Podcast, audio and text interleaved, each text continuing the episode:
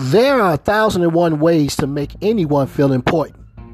So use both your imagination and creativity. Perhaps the most reliable and easiest way to do so is by simply listening with your full attention and with a concerned heart. People don't always expect you to solve their problems. Yet listening to them express their feelings shows great respect and helps you bond with anyone as a friend. Would you like to know an almost foolproof way to get people to like and admire you immediately? Show them immediate respect by following this advice from Mary Kay Ash. Quote, Everyone has an invisible sign hanging from their neck saying, Make me feel important.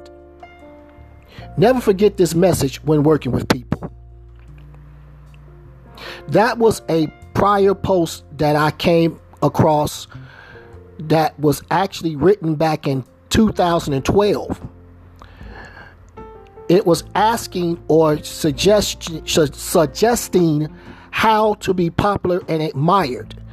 And of course, the answer was basically listening with full attention and a concerned heart, aka sincerity.